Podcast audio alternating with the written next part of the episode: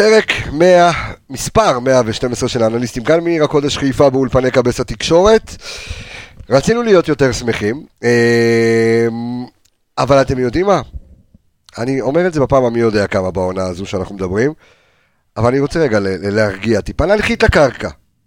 בסך הכל, אל תחייך לי פה בצד לירון, בסך הכל פער של נקודה. אוקיי, אי אפשר להרים ידיים, אי אפשר להתבאס יותר מדי כשאנחנו מדברים על פער של נקודה אחת בלבד. נכון, וזו דעתי כרגע, מכבי תל אביב היו טובים יותר אתמול. נכון, יש שחקנים שיש להם פחד במה. אתם יודעים מה? אם שאלתי או זלזלתי לפני כן בכל מה שקשור לעניין מנטלי, לא מנטלי, אתמול ראינו שכן.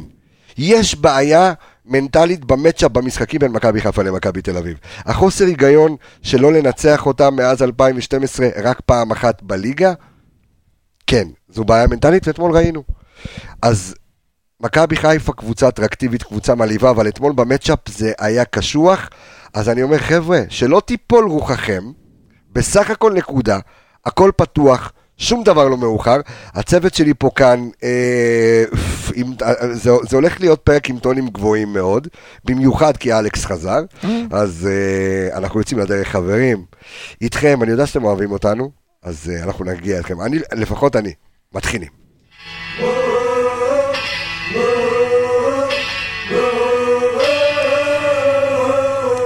אצילי ברגל שמאל!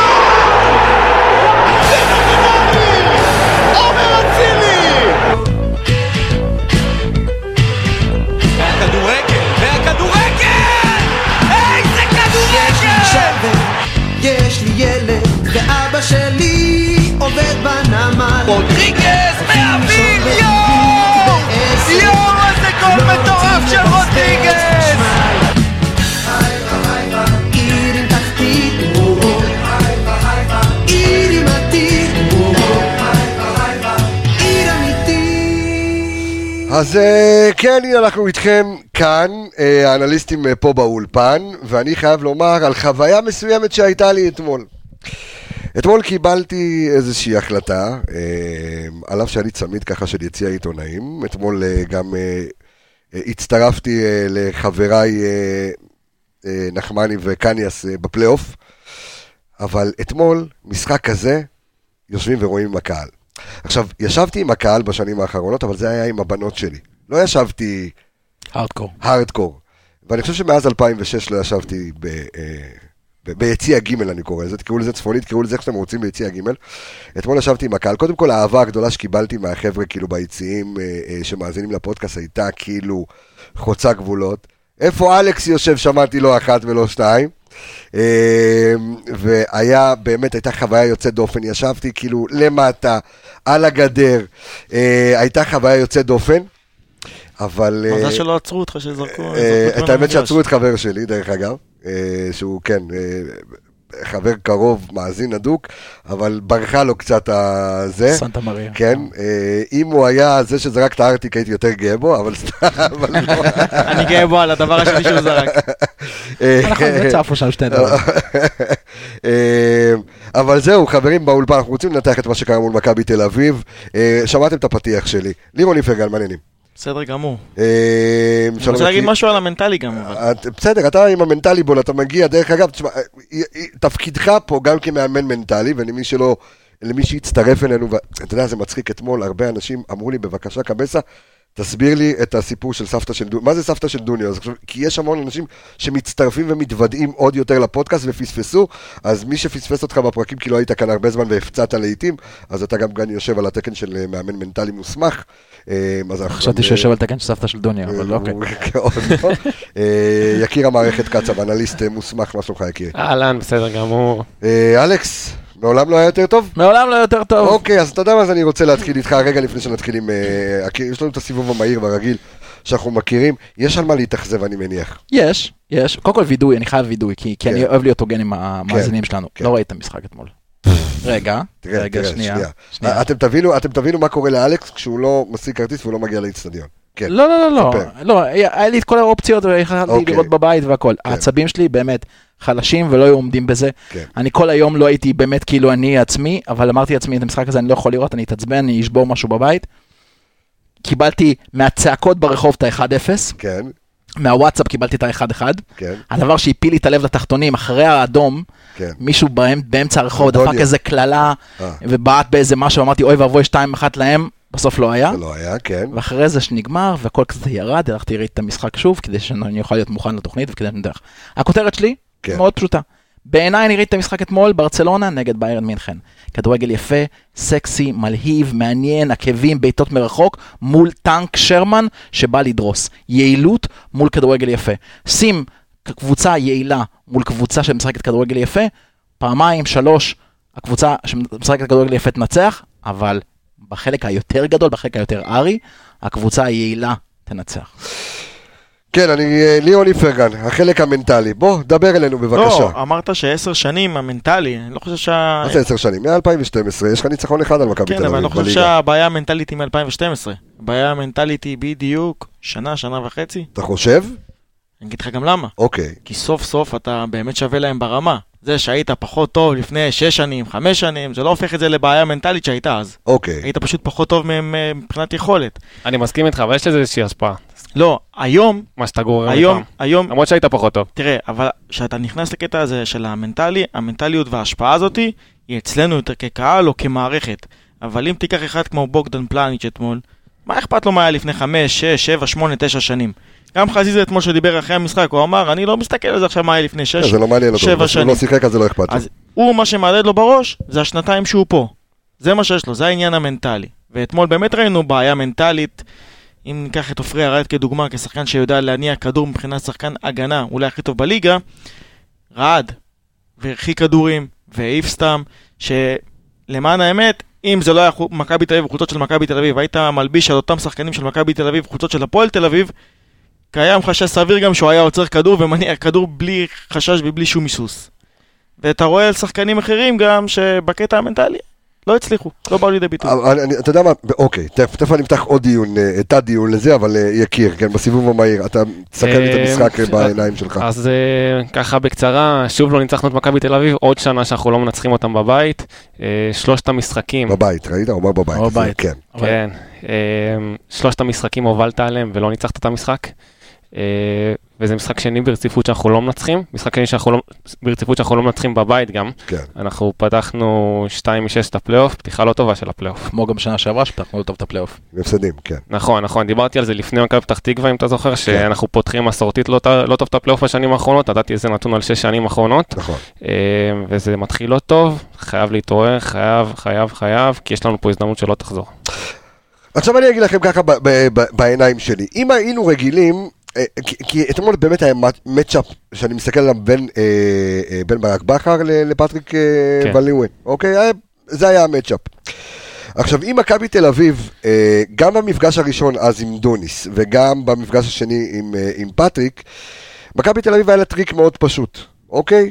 לתת למכבי חיפה את השליטה, הטפת המורגנה, שמכבי חיפה תשלוט בכדור.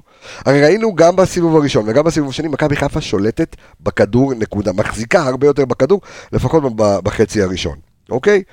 ואתמול ברק בחר הופך את הקערה על פיה, ובמחצית הראשונה נותן למכבי תל אביב לשלוט בכדור. עכשיו שימו לב שבין הדקה 30 לדקה 45, מכבי תל אביב שלטה בכדור 70%. זאת אומרת, מכבי תל אביב איזה דקה? בין 30 ל-45. תסתכל רגע, מתי נטע קיבל צהוב? נטע קיבל צהוב, מתי הוא קיבל צהוב? נטע קיבל צהוב. כי זה לדעתי הקטע המשמעותי, כי מרגע שנטע קיבל צהוב, המשחק לחץ שלנו גם מאוד נהרס. קודם כל, תכף אנחנו נדבר על החיסרון של רודריגז וכזה, אבל מה שאני אומר שברק בחר בעצם שינה פה תקליט לפני המשחק, ונתן למכבי תל אביב גם לשלוט בכדור, בהתחלה לא שלט יותר, זה היה נורא מאוזן, ואז בעצם השליטה עברה אבסולוטית למכבי תל אביב, רק בדקה 75 אחרי האדום, השליטה עברה אבסולוטית למכבי חיפה. אבל הקצנו, מה זה הקצנו? כאילו, היינו חדים, המשחק הזה, שוב, כמו שאמרת יקיר, בפעם השלישית מכבי חיפה מובילה על מכבי תל אביב, ומשהו קורה לאחר מכן. זאת אומרת, יש פה איזשהו קו שמכבי חיפה לא מצליחה לפרוץ אותו מול מכבי תל אביב. אתה מוביל 3 פעמים, ואתה מקבל בראש שוב. אם תסתכל גם בשתי משחקים האחרונים שלנו נגדם, השערים גם הגיעו עם מצבים נייחים. אנחנו כמעט ולא מצליחים להגיע נגדם למצבים ממשיים לשער, במשחק שוטף. אם יש להם נקודת תורפה שלנו למכבי תל אביב, ואין להם הרבה כאלה, אז זה במצבים הנייחים. שתי השערים בסיבוב הראשון, ב8 דקות בליץ היו שערי שדה. לא, אמרתי בשתי משחקים האחרונים. כן, בשתיים האחרונים במצבים נייחים.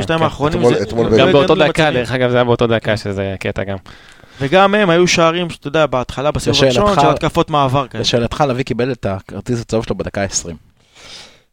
כן, בדקה 20, בסדר, אז... זה מתחבר למה שהוא אומר. כן, זה מתחבר למה שאתה אומר, שברגע הזה... ולא היו פתרונות, זאת אומרת, תוכנית המשחק של ברק בחר השתבשה בגדול, בגלל חסרונו של רודריגז. היא השתבשה מאוד, כי רודריגז מוסיף המון אספקטים שונים, לא רק למשחק, אלא גם לשחקנים שמסביבו. אוקיי, רודריגז משחרר את נטע יותר לעשות משהו, העונה... לחץ גבוה. בדיוק לחץ גבוה, שדרג יותר את הדבר שלו. זה גם, אל תשכח ששחקנים מאוד מתרגלים לשחק בשיטה מסוימת. שחקן רגיל שיש שחקן מאחוריו.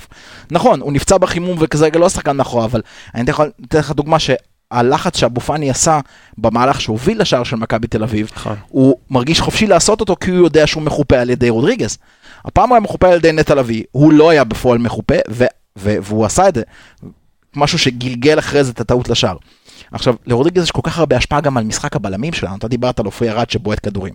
הרי מי יש לשחקן שמגיע לקבל את הכדורים מההגנה שלנו? רודריגז מגיע, הוא מקבל את הכדור מאופיר דוידזדה, הוא משחרר את הלחץ, הוא מניע כדור. כשהשחקן שצריך לעשות את זה זה נטע לביא, שבו הוא לא כל כך חכם עם הפס שלו. יש לו דריבל יותר טוב, יש ליציאת הרבה יותר מהמקום. אולי היה 5 מ-5. כן, אבל אנחנו יודעים שנטע לביא זה לא הפסים של רודריגז. נתן מחזית ראשונה של מסי. אבו פני בדרך כלל הוא התקפי ביותר מבין השלישייה, מבין נטע לביא ורודריגז. הפעם הוא היה השני ההתקפי, כי שירי היה מלפניו. שני בעת הביתה הזאת שפגע ברוקביצה, שזה היה קטע הזוי בפני עצמו, שאחרי זה אבו פני יצא ללחץ, והוא רגיל שיש 2 מאחוריו בדרך כלל, שזה נטע לביא, והפעם היה רק 1.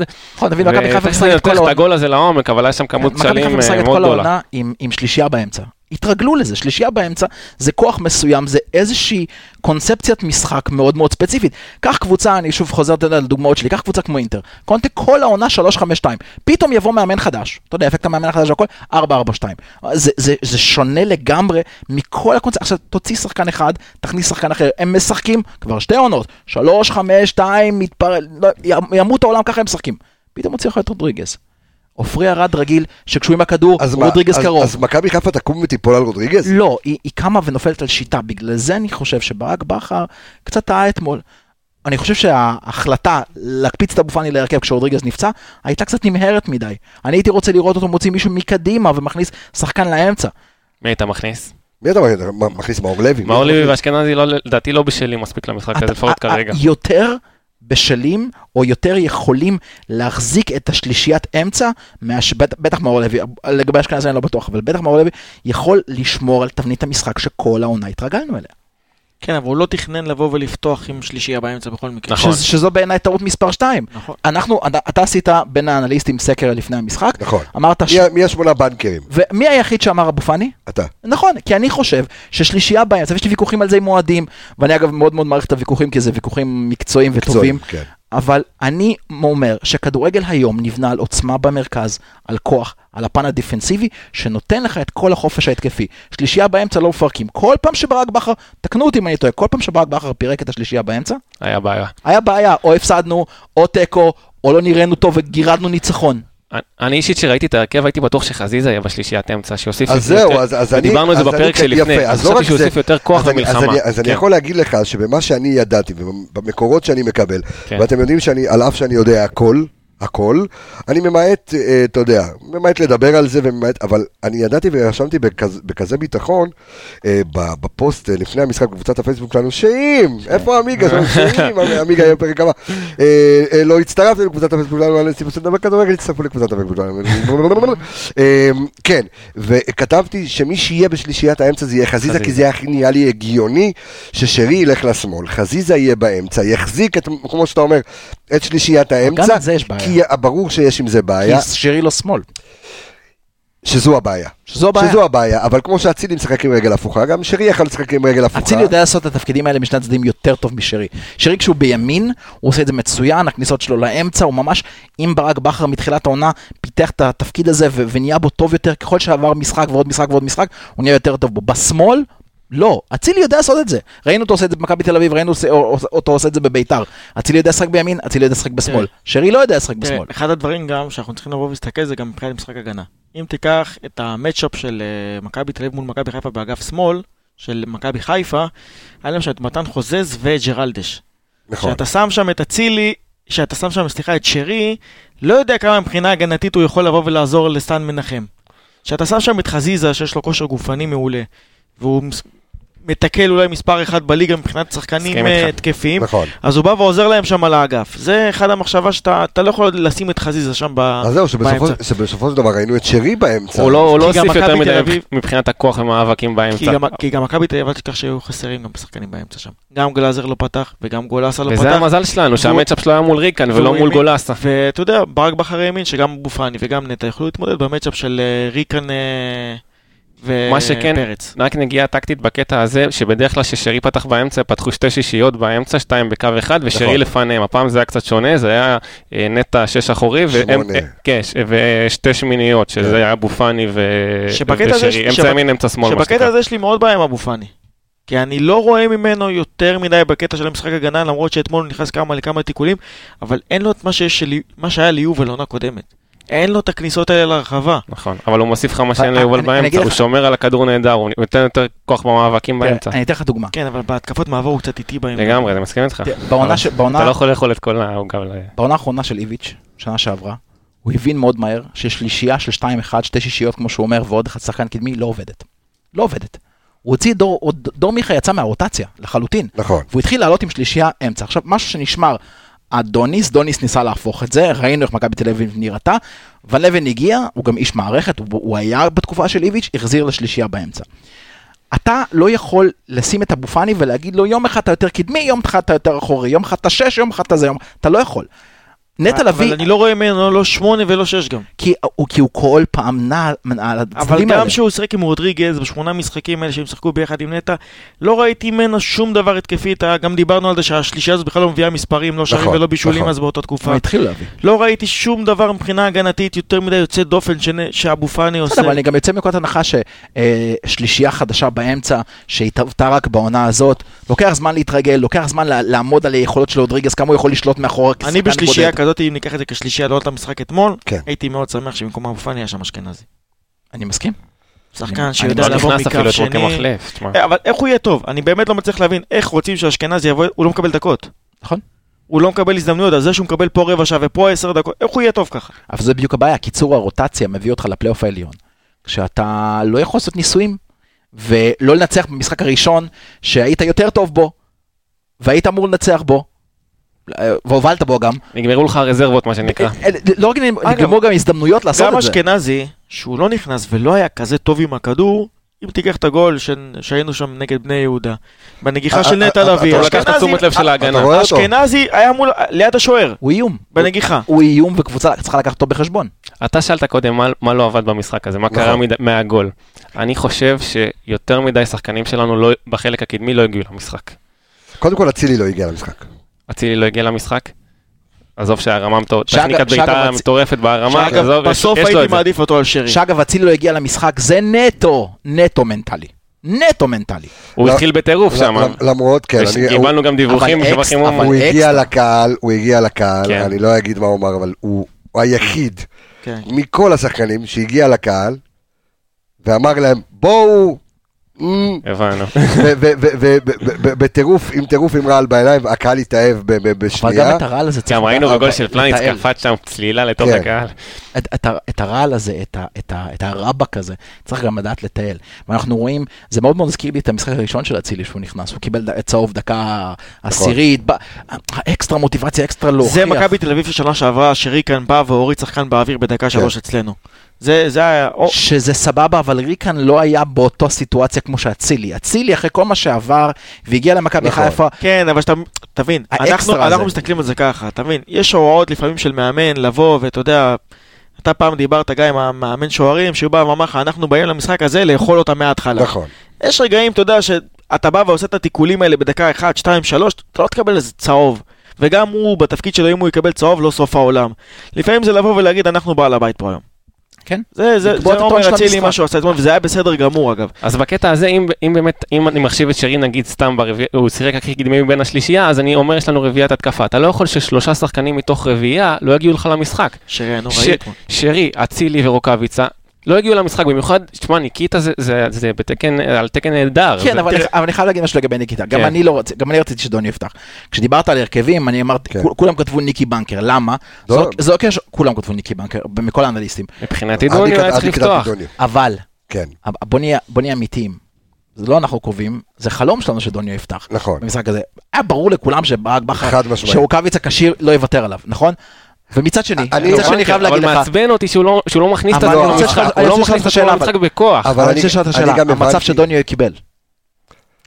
יכול להיות שכן. עם הגב. תודה רבה. מה, את הנגיחה? ואני יכול להגיד לך, אני לא בטוח שאני מתפנה להיות שם לבד. מסכים איתך. דוניו עושה את התנועה האחורה. למרות שאני לא יודע, כי רוקאביץ' מבחינת רחבה הוא כן חיית. כי התנועות שלו לאחרונה לא, ממש לא. אבל אני רוצה להגיד עוד דבר על אצילי. כן.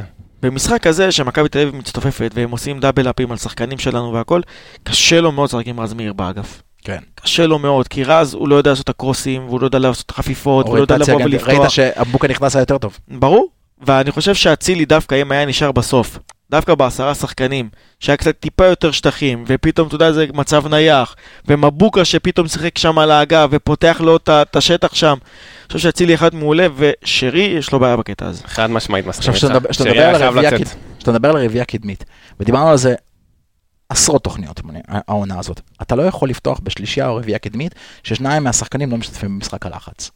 לא יכול להיות שברביעה הזאת שיש, אצילי עושה לחץ, חזיזה עושה לחץ, רצים על השחקנים בטירוף, כאילו, אתה יודע, לא משאירים לעצמם רזרבות בשום דקה במשחק, ורוקאביצה כזה קצת נח על המגרש, ושירי הוא פחות יעיל במשחק הלחץ, אבל פתאום אתה מכניס את דוני, אתה מקבל 3 שחקנים שלוחצים. זה מערך שבנוי, 4-3-3, קלאסי, בנוי על שלישיית אמצע חזקה, פיזית, אגרסיבית, שיכולה לשחרר קדימה, ושחקנים שלוחצים מאוד מאוד מאוד גבוה, כדי שכל המשחק יידחף יותר קרוב לשער של היריבה. אבל אם אין לך את הפרטים, אם אין לך את האינדיבידואל הזה, לעשות את השיטה הזאת, עוד שנה אותה.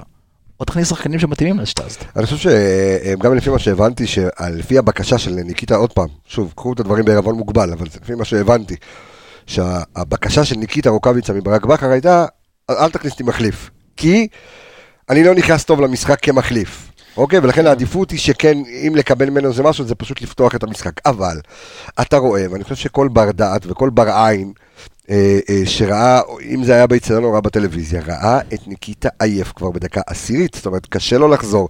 זאת אומרת, אנחנו לוקחים פה פרמטר שהוא פרמטר רפואי לחלוטין. אתה רואה שחקן שלא חזר מהקורונה. אני חסר אנרגיות. אני יכול גם להגיד לך שלגבי ניקי, גם אף אחד לא יכול להאשים אותו. לא באים אליו בטענות ברמת הכדורגל. אתה לא יכול לבוא אליו בטענות ברמה הזו. אתה בא ואתה אומר, אוקיי, אתה רואה, ואתה מגיע למאמן, לצוות האימון, ואתה אומר, אוקיי, השחקן אתה רואה ששופך לגר, הוא לא יכול, הוא לא יכול פשוט פיזית, הוא לא מסוגל. שים חלוץ, שכן לוחץ את הבלמים, שכן מטריד את הבלמים, שכן, לא, אחד שהוא עובר מבלם אחד לבלם שני, כבר אין לו אוויר. גם משחק אחד על הספסל, מה יקרה לו? מה, יתהפך העולם? מה יקרה משחק אחד? הכל בסדר, תן לו לנוח, שבועיים בחוץ, הוא יחזור, תאמין לי יותר רענן. תקשיב, שים אותי או אותו בנעליים של ברק בחר, ואנחנו עולים עם דוניו, אבל כולנו ידענו שניקי יעלה. עכשיו, לגבי מה שאמרת, לגבי ההשפעה של הקורונה, תקשיב. אף אחד לא יודע מה באמת ההשפעה של הקורונה. חד משמעית. אף אחד לא יודע. אני יכול לתת לך דוגמה. מי שלא חווה קורונה. אני יכול לתת לך דוגמה, שחקן NBA, דונובן מיטשל, אחד השחקנים המובילים ב-NBA, שחקן ביוטה, שהוא אומר כבר 4 או 5 חודשים שהוא עדיין לא מצליח לחזור לעצמו, בעצימות של ה-NBA, שהיא כאילו העצימות הכי גבוהה בכל שוק כדורסל, עדיין 4 חודשים אחרי קורונה לא מצליח לחזור לעצמו. מרגיש לא מספיק אנרגטי, מרגיש שהאוויר נגמר לו בדקות מאוד מאוד ראשון של המשחק. אני לא יכול להשים אותו בנקודה הזאת. אני כן יכול להשים את ברק בחר שיודע שזה המצב, וראה את זה נגד פתח תקווה, וראה את זה במשחקים קודמים. השאלה אם רואים את זה באימונים, אם אתה יכול לראות את זה באימונים, אם אתה יכול לראות... זה לא אותה עצימות, אימונים זה לא אותה עצימות של משחק. זה משהו שיותר קשה לראות. ובטח לא נגמר זה כמו ששחקן עושה לך, אתה יודע, מבחן כשירות לפני משחק, הוא מתחיל לשחק פתאום, אחרי דקה 5-6 הוא אומר לך, אני לא יכול. מבחן כשירות, הכל טוב, חצי שעה הוא רץ. זה הספרינטים הקטנים, זה התנועות החדות האלה, זה שינוי כיוון. כן. אני רוצה לתת איזה נתון שמתחבר לחלק ההתקפי שאנחנו מדברים עליו עכשיו. בשלושת המשחקים מולם, זה שלושת המשחקים שנכנסנו הכי מעט לרחבה, בכל העונה. וואלה. כן. אוקיי. מעניין. אתמול זה היה 9 כניסות לרחבה, ב-2-2 זה היה 8 כניסות, שזה הכי נמוך, וב-2-1 שהפסדנו היה 11 כניסות לרחבה. שלושת המשחקים מולם, זה נתון שאני נדהמתי לראות אותו. נכון, הממוצע של 12, אם אני לא טועה. עונתי. אני חושב שיותר. יותר אפילו. וזה מדגים כמה אנחנו מתקשים מולם בקטע של, שאפילו, אתה יודע, להתקרב לשליש השלישי ולייצר את המצבים האלה. אני יכול להגיד לך שיש סיבה לזה. עזוב לכבוש. הרבה כניסות לרחב. אבל יש סיבה לזה דווקא כשהשלישייה שלהם, זה לא השלישייה הטבעית שלהם. השלישייה האמצע? השלישיית האמצע. אתה מדבר על כניסות לרחבה, אז אתה מדבר יותר על מי שמשחק מאחורה. הרננדס וטיבי שחקו כל העונה, סבורית גם, ג'רלדש נכנס אתמול, דווקא קנדיל היה טוב אתמול. אני חושב שאחד מהסיבות שאנחנו פחות יחסים נגד מכבי תל אביב לרחבה, מכבי תל אביב טובה אווירית, ואנחנו לא טובים אווירית בהתקפה. אין לנו נוגחים. אוקיי, ועל הקרקע? על הקרקע זה משהו אחר. אז אוקיי, אתה לא חייב לי. כן, אבל כן, הכניסה... כן, אבל אם תפלח כניסות... אבל אם תיקח את זה ככה, אתה יודע למה זה? כי... כמו שאמרתי מקודם, שיש לך את חזיזה ואת אצילי, הם יודעים על מי לבוא ולשמור, כי נטע לביא ואבו פני זה לא השחקנים שיבואו ועשו את הכניסות לחווה ויתנו לך את המספרים כל כך. יכולים לתת פה ושם במהלך העונה איזה גול 2. אין לך שום שחקן בקישור שיודע לבוא ועשו את הכניסה הזאת לחווה. בגלל זה אתה צריך שחקן כמו יובל אשכנזי, שאגב אתמול לא צריך להיכנס לפני יאניק ולפני הרבה שחקנים. השאלה מה עדיף, את יובל עם הכניסות לחווה ולהפסיד את האמצע? לא יודע אם זה להפסיד את האמצע, כי אם אתה לוקח אותו ואתה עדיין היית משאיר את אבו פני ונטע. ואתה מוציא את שירי, ואתה מכניס את אחד כמו יובל, שיש לו את הכניסות האלה לרחבה, אתה לא מראה את האמצע. אתה אפילו מחזק את האמצע, כי יובל עדיין יש לו את המשחק לחץ הרבה יותר טוב משירי. אתה מוסיף איום לאמצע. עוד נתון מעניין שראיתי אתמול, שזה המשחק הכי, שאתה יודע, שמדגים את החוסר דיוק שלנו בחלק הקדמי, הכי נמוך שלנו בדיוק בפסים. אתה רואה בחלק הקדמי פחות ידעו מה לעשות, או לחצו אותם טוב, תשמע, זה פשוט פחות עבד בשורה התחתונה, ופה על יוצא מה שאמרתי מקודם, שאנחנו נכנסנו פחות לרחבה, גם היה לנו את האקסג'י הכי נמוך בשלושת המשחקים מולם, ביחד עם עוד משחק אחד מול מכבי פתח תקווה, שהפסדנו בבית, 2-0. זה פלניץ' יש יותר אקסג'י מניקיטה רוקאביץ', נקיטה רוקאביץ' היה נטול אקסג'י אתמול. כן, אז גם האקסג'י נמוך, ו... בכללי הנתונים אתמול לא היו הכי מעודדים, אבל אתה יודע, קיבלנו סוג של מתנה בדקה 76, שברגע, אתה יודע, מתחילת המחצית הראשונה מדקה 45 עד דקה 76, הייתה שם חצי שעה שאמרתי... אלוהים יעזור. פירקו אותנו, ותשמע, האדום הזה פשוט היה מתנה. היה בא אלוהים, אמר לנו, קחו מתנה, תנצחו את המשחק, ולא לקחנו את זה. אבל מצד שני, אם אלוהים היה, אתה יודע, שולח את המתנה הזאת לנמען אחר, לנמען שמשחק מולך, היה ברור לך שהם מנצלים את זה. נכון, ודיברנו לפני התוכנית, ואם היו מקבלים את האדום, מה היה קורה? סליחה, אם אנחנו מקבלים את האדום, מה היה קורה? לא היינו מצחים אותך? ברור. וזה בדיוק האספקט. אז אם היינו מקבלים את האדום, אם מכבי תל אביב לא מקבלים את האדום, אתה גם מפסיד. נכון, זה הרגיש ככה, נכון? זה הרגיש ככה. הכל היה באוויר. וזאת נקודה מעניינת. קבוצות אלופות יודעות במשחקים מסוימים שהם פחות טובים או יותר טובים, או פחות הולך או יותר הולך, או חסרים כאלה או חסרים פחות, הם יודעים להתעלות. אנחנו השנה, שוב, עשינו שדרוג מאוד גדול במשחק ההתקפה שלנו, במשחק הלחץ, אנחנו ההגנה הטובה ביותר בליגה, אנחנו ההתקפה הטובה יותר בליגה, מספרים, אני לא אומר כאילו זה, אבל משהו בבגרות שלנו, משהו בעדיין לבוא ולקחת את זה, לא שם, לצערי הרב. עכשיו, אני לא אומר שאתה יודע, קלו כל הקיצים, נקודה פרש, משחק נגדם בבלומפילד, כל אחד מהקבוצות צריכות עדיין לשחק באשדוד, אבל אני רק אומר שקבוצות שבדרך כלל לוקחות תור, יודעות לקחת את זה. ואנחנו עדיין, לצערי הרב, לא יודעים לקחת את זה. כי הרבה שחקנים אצלנו לא יודעים לבוא למשחקים כאלה. בוא ניקח אפילו שחקן שהוא נחשב אולי הכוכב הכי גדול שלנו, שירי. אוקיי. לא ראיתי ממנו בינתיים שום משחק גדול נגד מכבי תל אביב בשנתיים האלה שהוא בא ולקח על עצמו, בא ואמר, אני כקפטן שני מכבי חיפה ראשון, לוקח על עצמו, בא ומקבל כדור מהבלמים, בא ונותן איזה יכולת סבירה אפילו, כל המשחקים נגד מכבי תל אביב, גם עונה שעברה, די חלש. אפילו לא רק מכבי תל אביב, קבוצות צמרת, אני יכול להגיד לך שפחות רואים אותו. פחות טוב במשחקים האלה. את המשחק הראשון פתח מעולה, נכון, נגדם, אבל עדיין הוא לא בא לידי ביטוי כמשחק שלם, כמשהו שאתה אומר, בוא'נה, יש לנו פה עכשיו איזה מנהיג, מישהו שאפשר ללכת אחריו, מישהו שיכול לבוא ולהוביל אותנו. אז זהו, אז משהו קורה במשחקים כאלה. ואגב, גם היה חסר לי. אחד מששת מול איומים. שאני אמרתי לך שאני לא הייתי פותח עם אצילי, מהסיבה הזאת, שלא היה לנו שום דבר בספסל, שיכול לבוא ולהוביל לאיזה תירוב ושינוי. אז יפה, אז אנחנו תכף ניגע בזה, ואני חושב שגם אתמול, כשהתארחתי בפלייאוף, דיברתי על זה, והיה לי גם איזה ויכוח עם כמה אוהדים, כי אמרתי שאצילי, זה הסופר סאב שלנו. נכון, וקניאס לא הסכים איתך ואמר לך, אנחנו לא שומרים איזה משהו. לא משנה, לא משנה, עדיין, אבל אחד האוהדים בא ואמר לי, וככה זה הרים לי להנחתה, בא ואמר, שירי יכול להיות סופר סאב, ואז אמרתי שהבדל עצום בין שירי נכנס כמחליף מנטלית, לבין אצילי, שלא משנה מתי אתה מכניס אותו כמחליף, הוא נכנס, אבל רגע, אני רוצה לשים את הדיון הזה תכף על השולחן, על הקושי האדיר שיש לנו בספסל, ואני רוצה לתת איזה כמה נקודות, כי אתה התחלת להזכיר את זה, יקיר, וגם כתב לנו את זה אתמול סמי פפיסמדו, והאנליסט שלנו בקבוצה, שאתמול 6 שחקנים שלנו אימו פעם אחת לשער, סליחה, 6 שחקנים אימו לשער אתמול, אוקיי? כן. שירי היה עם 6 איומים, וכל השאר, כל אחד פעם אחת איים. אתה יודע, אבל המצחיק הוא שהשירי... מכבי תל אביב היו 11 שונים. עזוב בכלל את סוג המצב. לא, אחד האיומים של שירי הוביל לגול שלהם. נכון. בעט פגע ברוקביצה בראש, כן. נכון, שזה היה... כן, זה היה... ובמכבי תל אביב 11 שונים אימו אתמול... 11 שונים? כן. 11 נתון חריג, 11 שחקנים שונים, חוץ מהשוער כולם. לא, כן, כל המחליפים. לא, יש לך כל המחליפים. כן, 11 שונים. כן, קרצב וגרר גם. גרר ברור. כבש. שתבין שאתמול כמעט, פשוט זה נתון שהוא הזוי. עוד דבר שאני רוצה גם לומר שאביאל שלנו, אביאל זמרו שלנו, כך כותב לנו אתמול, וזה יגיע, אני מבטיח לכם, בקבוצת הפייסבוק שלנו היום, שאם כבר אמרנו, שיקיר ערך לנו סרטון על הטעויות אתמול שהובילו לגול השוויון, וכותב לנו, ואני רוצה שאתם תדברו על זה, ואחר כך אנחנו נדבר על קצת אופטימי, ואז נחזור לחלק מהספסל. אבל אביאל שואל אותנו, ושואל את כולכם, ושואל את מכבי חיפה, למה אף אחד לא מדבר על סן מנחם בגול של מכבי תל אביב? גררו זה שחקן שלו. אוקיי, שאומנם נראה שהוא צריך לחסות את השחקן האחר באגף, אבל זה רק בגלל איחור בחזרה להגנה. הוא גם היה באותו קו של גררו באמצע המהלך. אנחנו לפני השידור, ניתחנו לעומק את כל הטעויות, כל מגוון טעויות שהיו בשער שספגנו. אתה כמה השחקנים משמים? 4? אז בואו נדבר רגע על האשמים, על ההפקרות, כאילו בגול, ואני מבטיח לכם שבקבוצת הפייסבוק שלנו וגם בדף הראשי אנחנו נעלה את השחקן. אני אתחיל, אלכס ימשיך אותי בטח ויקיר.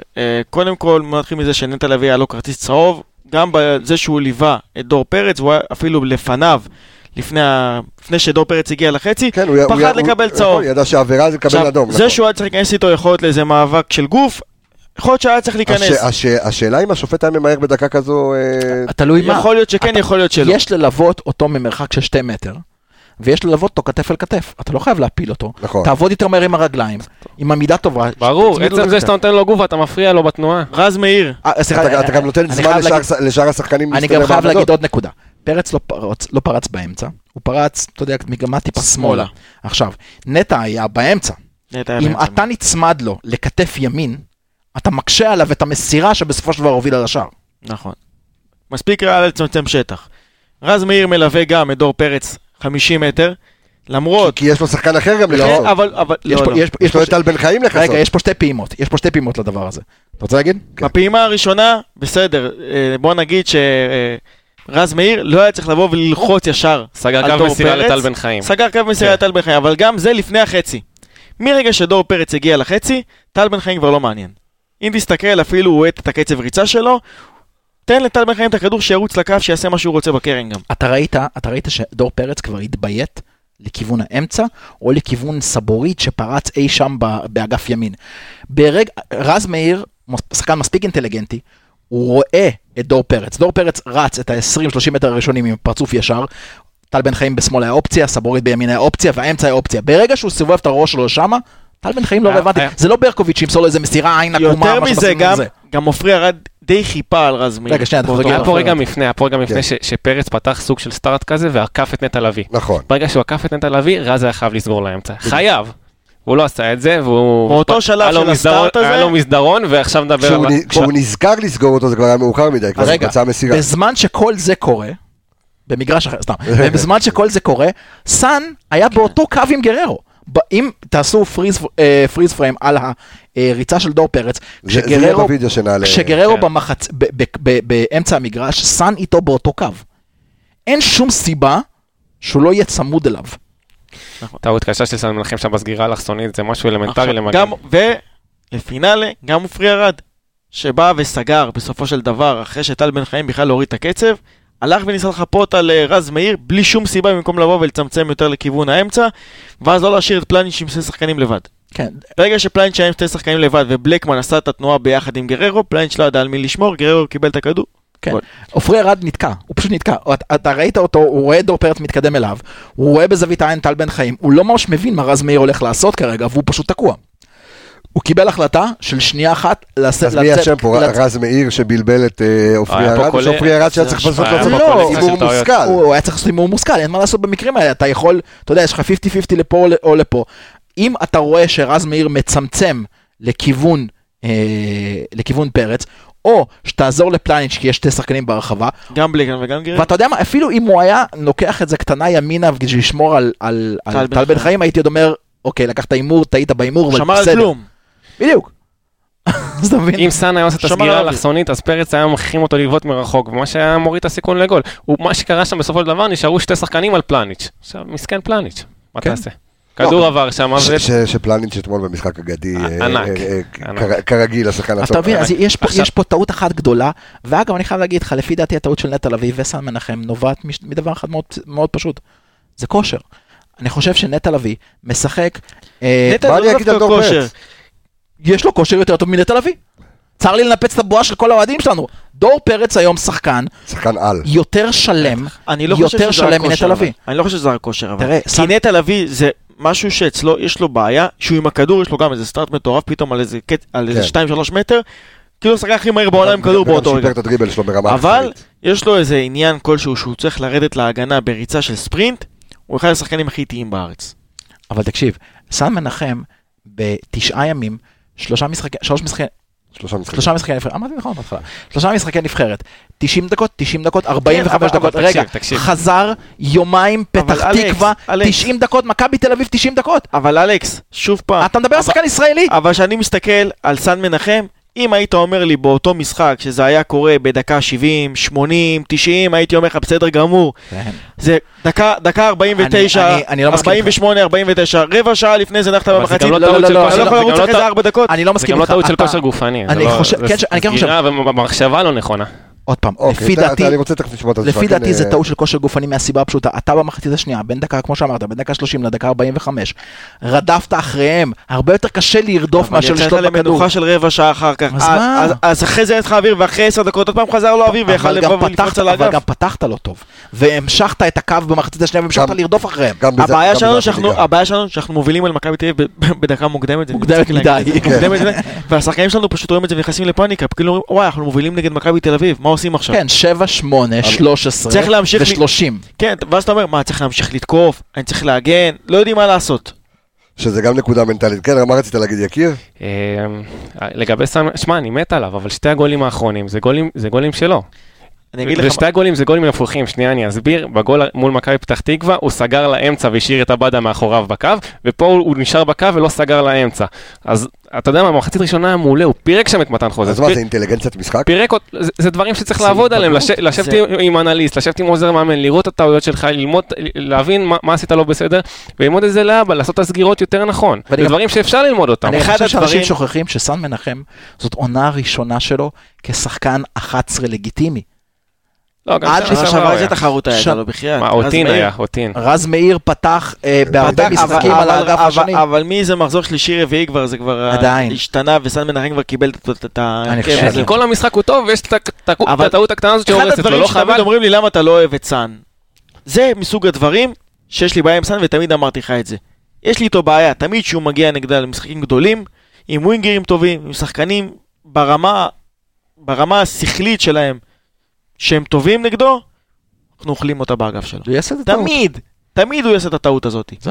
זה שהוא יהיה טוב, אתה יודע, באים ומסתכלים עליו, הוא יהיה טוב, וואי, הוא היה טוב נגד בני יהודה, היה טוב נגד, לא יודע, נתניה, שם גול, אבל נגד מי הוא שיחק שם? ויש לו פוטנציאל לשדרג את זה.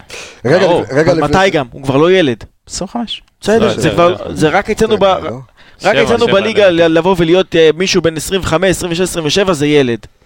ואז שהוא מגיע לגיל 29-30 וזהו, צריך לפרוש. טוב, רגע לפני שנדבר על ההבדל בין המחציות ועל... 27, צודק. 27, כן. צריך לעשות את השדרוג הזה. רגע לפני שנדבר על ההבדל בין המחציות ונדבר על התרומה האפסית, עד כמעט באמת מזעזעת שיש מהספסל, אפשר לעשות אתכם סיבוב אופטימי, כאילו? אני, מה... בטח. בוא, יש משהו... לפני שאתה מתחיל... דבר איתי ביום שלישי. יש משהו מתחיל סיבוב אופטימי. שנייה, לפני שאתה מתחיל סיבוב אופטימי, תשחזרו בבקשה את השיחה שאני ואתה ניהלנו אחרי המשחק. מה אני אמרתי לך מיד אחרי? אמרתי, אנחנו, כאנשים שמסתכלים על הפן המקצועי של הספורט, ולא נותנים לכל מיני רגשות לזרוק אותנו לכאן ולכאן, צריכים לבוא ולהציג איזשהו קו אופטימי. נכון. שהוא אמיתי גם. תראה, אבל זה קשה. גם אני תפסתי את עצמי עם הראש בין הרגליים, בדקה 90, שראיתי 5 דקות עושה וזמן, תגיד לי, השופט הזה, הנה על אביב, באמצע, נתת, תקשיב, וואו, פתאום נזכרתי בזה, למה הוא עצר באמצע התקפה? איזה שגעת, כבר שרקת לעבירה. זה, אתה יודע מה, כי יש לנו שחקנים מפגרים. מה זה? יש לנו שחקנים מפגרים, דקה 96, חזיזה, כל הקבוצה למעלה, תרים כדור, מה יכול להיות? מה לא, כי מי ישמע עכשיו, יניק יקבל כדור על האגף, תקשיב, לא יודע מה. נעשה איזה מוב של מרדונה. כן, נו. היו צריכים לתת בלמים ולהרים. 5 דקות עושה בזמן לא היה אתמול. עכשיו אתה, שפלנית שולה ורמי גרשון על השחקנים כבר גבוהים שיש חשב. כמעט היה מזה גול, דרך אגב, שהרד הוריד להוואד. מה אתה מוסר ליאני, כאילו מי ישמע מי יש לך על האגף? ריברי דוהר על האגף. כן. אנחנו יודעים שהם לא טובים במצבים הנערכים. לא, סתם קפץ לי עכשיו הפיוז על הקטע. אני חייב לחזור להיות אופטימי, אוקיי? חייב להיות לחזור אופטימי. בקיצור אני אומר דבר כזה. אז אוקיי, שנייה רגע, לפני שאתה אומר דבר כזה, אני רוצה שפשוט יהיה פה איזשהו סיבוב אופטימי, כי אני אומר, תראה, גם אם אנחנו עכשיו מסתכלים ובסיבוב הבא אנחנו נפגוש את מכבי תל אביב עם דור פרץ ועם גולסה ועם אוהדים ועם עידן גלאזר. לא משנה, כן, ועם המזל שלנו שם יאשרו יצריון מלא. ויונתן כהן ואלוהים יודע מי, ולא משנה מה.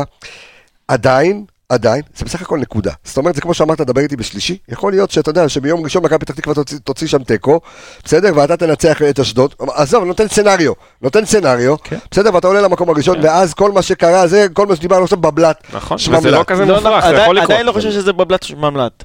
למה? לא, כי נכון, כי אתה נוגע ומנתח נקודות, אין ספק, אתה מנתח נקודות מקצועיות, אבל... אלכס, אופטימי. אתה יודע מה האופטימיות שלי? כן. האופטימיות שלי זה סוף סוף התחרות לליגה שלנו חזרה. כשמכבי חיפה לא הייתה בשיחה על התחרות האמיתית, זה לא נראה ככה. כן, באר שבע היו לה כמה עונות. כן, אבל אנחנו חייבים לעבור מזה כבר. ליגת העל חייבת מכבי חיפה, מכבי תל אביב, מתחרות, נקודה לפה, זאת עולה למקום הראשון, זה אחד. דבר שני, אני בא ואומר עוד פעם, בדיוק כמו שאתה אמרת, נקודה. חבר'ה, נקודה. אוקיי? מכבי חיפה רוצה, נקודה, כולל משחק נגדם. בוא נעשה את זה בצורה הכי פשוטה שיש. מכבי חיפה רוצה אליפות, היא צריכה לקחת אותה. יש לה כרגע את התנאים. אלכס, תודה למה... אם היית -4... תודה למה יש לי את החוסר אופטימיות הזאת גם בנקודה. כי לאורך כל העונה, ואם ניקח את מכבי תל אביב, יש... ניקח אותם, נחלק אותם לשתיים. מרגע שטוניס ומרגע של המאמן החדש שלהם. שתי קבוצות שונות לגמרי. ומרגע שהמאמן החדש שלהם מגיע, הם בקצב צבירת נקודות מטורף, כמו ברצלונה בליגה הספרדית. אתה לא יכול לבוא ולפסול את הדברים האלה ולהגיד, זה תלוי עכשיו בנו, או לא יודע מה. זה לא תלוי בנו. זה תלוי בנו. אני אגיד לך למה. זה גם תלוי בהם, כמו שתלוי בך. לא, למה? זה תלוי בנו. אם אתה מנצח אותם, כן. בדיוק. אבל הם קבוצה עדיין. גם אם תנצח אותם, אני בטוח עדיין ב-80% שאתה לא לוקח אליפות. גם אם תנצח אותם. בוא, אני ביקשתי סיבוב אופטימי, אחי, לא? אבל אני אמרתי לך, אבל אני לא אופטימי. אני אגיד לך גם למה. כי אנחנו קבוצה הרבה פחות יציבה ממכבי תל אביב. אנחנו קבוצה הרבה פחות, אנחנו לא יציבים כמו מכבי תל אביב. אתה יכול לנצח בבלומפילד, משחק אחרי זה באר שבע בבית, ופתאום קבל עכשיו להפסיד 2-0. זה מכבי חיפה. אנחנו לא יציבים. אם אתה בא ומתחיל פלייאוף, שאתה צריך לבוא ולקחת אליפות, וזה פלייאוף על החיים שלך, 10 משחקים, ואתה עושה תיקו עם מכבי פתח תקווה, ואתה מוביל גם. וחוסר אחריות. עזוב, ואתה שולט. אפשר איזה נתון טיפה, מתסכל כזה טיפה. תמשיך אותי. רגע, בוא נשנה את האייטם, זה סבב פסימי. תכף יש לי גם אופטימי. אז 3 משחקים היום מולם, זה 270 דקות. אז ב-270 דקות האלה, אנחנו הובלנו עליהם 100 דקות. אוקיי? אנחנו הובלנו. אוקיי. לקחנו 2 נקודות. הם הובילו עלינו דקה. דקה הם הובילו עלינו, לקחו 5 נקודות. תמיד. מה הבאת אותו? שימשיך אותך, שימשיך אותך. רגע, אני אעצור, הוא בכלל נתן דקה אחרי הפנדל? אני חושב שהיה שם דקה וחצי. לא, הוא שערי דווקא ישר אחרי הפנדל. אני גם חושב. יאללה, אפשר לעזור לאופטימיות. טוב, אז תן לי אופטימיות. הדבר שהכי בולט מבחינת האופטימיות בעיניי, זה היה אגרסיביות. אני ממש הופתעתי במחצית הראשונה מהאגרסיביות שעלינו. עלינו באמת, דיברנו בפרק הקודם בהכנה, אם תראו, פש בעיניים, היה את זה. וזה משהו שמאוד היה חסר במשחק קודם, ואמרנו, הפסדנו בקטע הזה, והם עלו, הם חיפו על החוסר כישרון שלהם לעומתנו באגרסיביות. הפעם כן ראינו אגרסיביות, אבל מה שלא היה טוב אצלנו זה באמת לא היה יצירתיות בחלק הקדמי. אבל איפה זה מביא לך את האופטימיות עכשיו עד הסוף? שאנחנו יודעים להיות אגרסיביים. כן, עד עכשיו חשבתי שהם עולים והם מפחדים מהם, ושיש להם... זאת אומרת, יש שחקנים שטיפה, אתה יודע, טיפה, זה נעצר, לא כולם, אבל יש... אני אוהב את רז מאיר, הוא שחקן לעיתים אחראי, אבל אתה רואה שהמעמד גדול עליו. שחקן ל-400-500 דקות בעונה, לא יותר מזה. לירון היום בא עם הגרדום.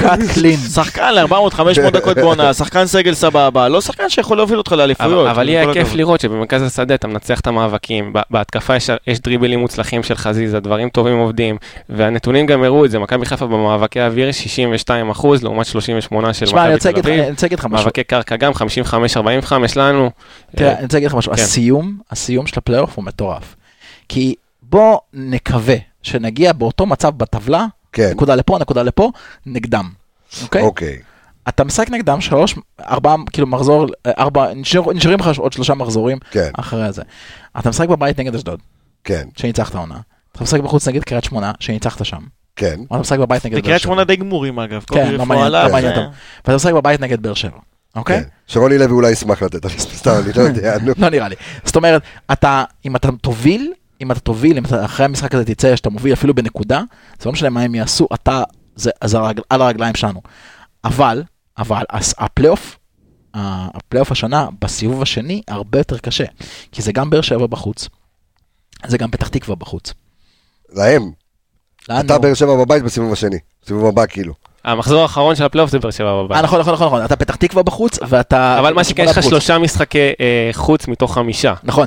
בדיוק, אנחנו גם דיברנו על זה לפני הכניסה לפלייאוף העליון, שאנחנו צריכים לקחת את האליפות בחלק הראשון של הפלייאוף העליון. לירון אמר שיקרה בהתחלה, אני זוכר את זה. אני אמרתי שיקרה בהתחלה, אמרתי, איך שתתחיל את הפלייאוף העליון, 2-3 משחקים. אבל זה לא הוכרע. דעתי זה הוכרע.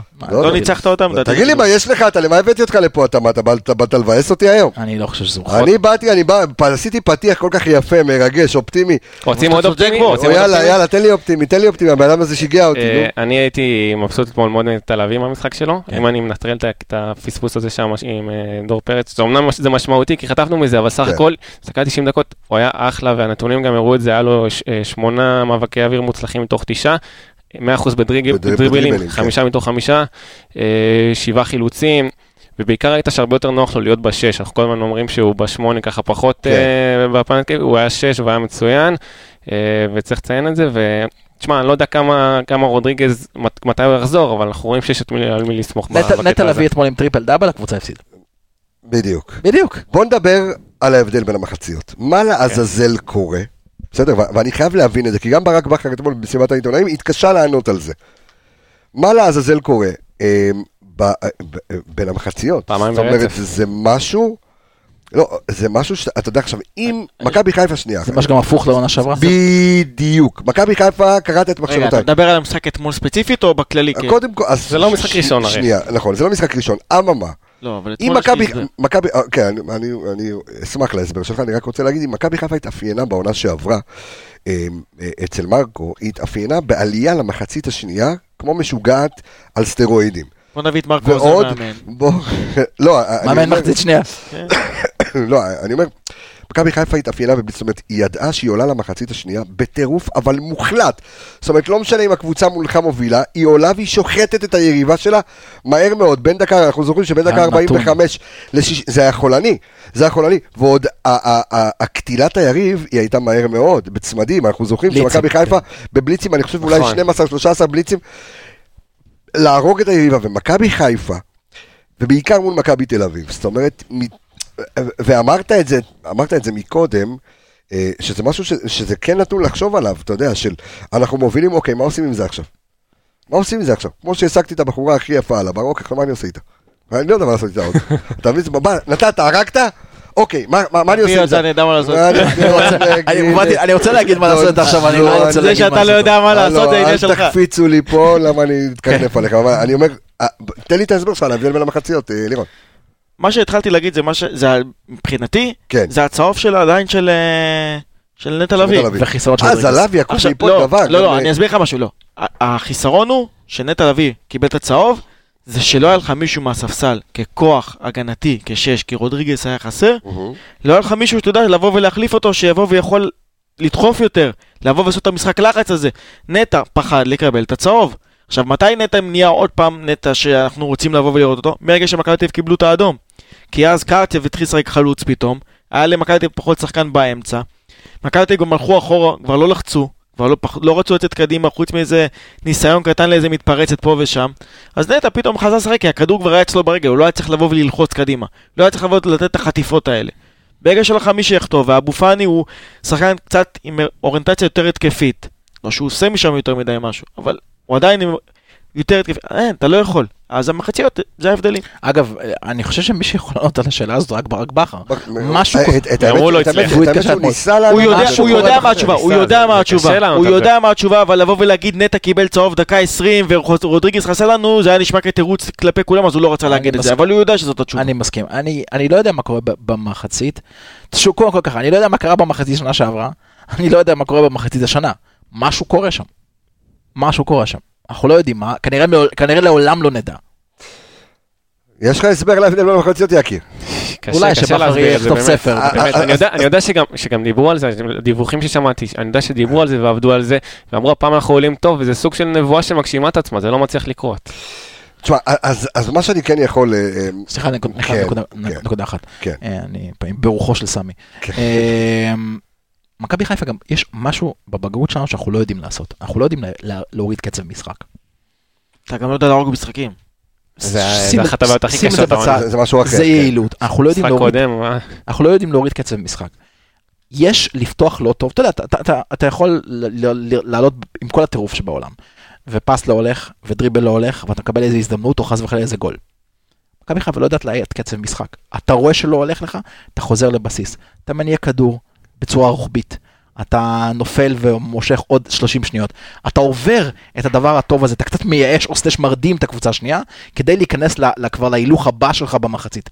מכבי חיפה לא יודעת לעשות את זה, אנחנו רואים שכשזה נופל, זה חד למטה, וכשזה מצליח, זה חד מאוד למעלה. אתה יודע מי הכי חסר לי אתמול? נו. בירם קייאל. חד משמעי, אתה יודע שחשבתי עליו אתמול באמצע המשחק. תן לי, בירם קייאל עולה דקה 50, דקה זה... מה הוא יעשה? בירם? כן. כמה דברים. אני לא אומר את זה בצורה שלילית. אז בוא אני אגיד לך משהו. אני לא אומר את זה בצורה שלילית, אני רוצה... קודם כל, מבחינת, אתה יודע, כמנהיג על מגרש, בירם קייאל מנהיג על המגרש. אם תסתכל בירם קייאל אפילו שחק נגדנו, ישר לקח כדור, איך שהשופט שרק עבר 15 שחקנים. הוא מנהיג. דבר שני, הפיזיות שלו. הפיזיות שלו באמצע המגרש, הוא שחקן שלא סופר, לא פרץ, לא גלזר, לא קרצב, לא ריקן, שמיקן, הוא לא סופר אף אחד. הוא היה בא מעיף שחקנים שם באוויר. חסר לך את הרוע. אין לך שחקן שיבוא ונגד מכבי תל אביב, יבוא ויקח את המשחק עליו, הכדור עליו. כל מה שאמרת עכשיו, הוא לא קשור לכדורגל. כל מה שאמרת עכשיו, זה בדיוק לנקודה שאני אמרתי, זה להוריד קצב משחק, זה לעבור דקות כדי להיכנס להילוך הבא. אתה לא היית מקבל מבירם קייאל אתמול בדקה 50 תרומות התקפיות, אתה לא היית מקבל ממנו אתמול איזה מסירה מתוחכמת, היית מקבל ממנו את מה שהיית צריך. אבל הייתי גם מקבל שחקן, שעם כל הפסון שלו וכל מה שהוא עבר בהיסטוריה שלו, נכון, הוא לא מפחד לעבור כמה קבל כדור. ולהחזיק כדור ברגל, ולנסות להניע כדור, כי הוא אומר, רבק, כאילו במחשב, מי זה מכבי תל אביב מבחינתי? אתה יודע מה הייתה מקבל? לקחתי עליהם אליפויות. עוד אופציה באמצע. אנחנו כל השנה מדברים שהשלישיית אמצע חזקה שלנו, זה אחת החוזקות הכי גדולות השנה של הקבוצה, ויש לך רק 3 כאלה. זאת אומרת, אם אחד יוצא, אם אחד מהבופן... אין לך, כי אשכנזי זה לא זה באמצע, הוא לא מספיק חזק, הוא לא מספיק טוב עם הכדור, ומאור לוי עדיין צעיר.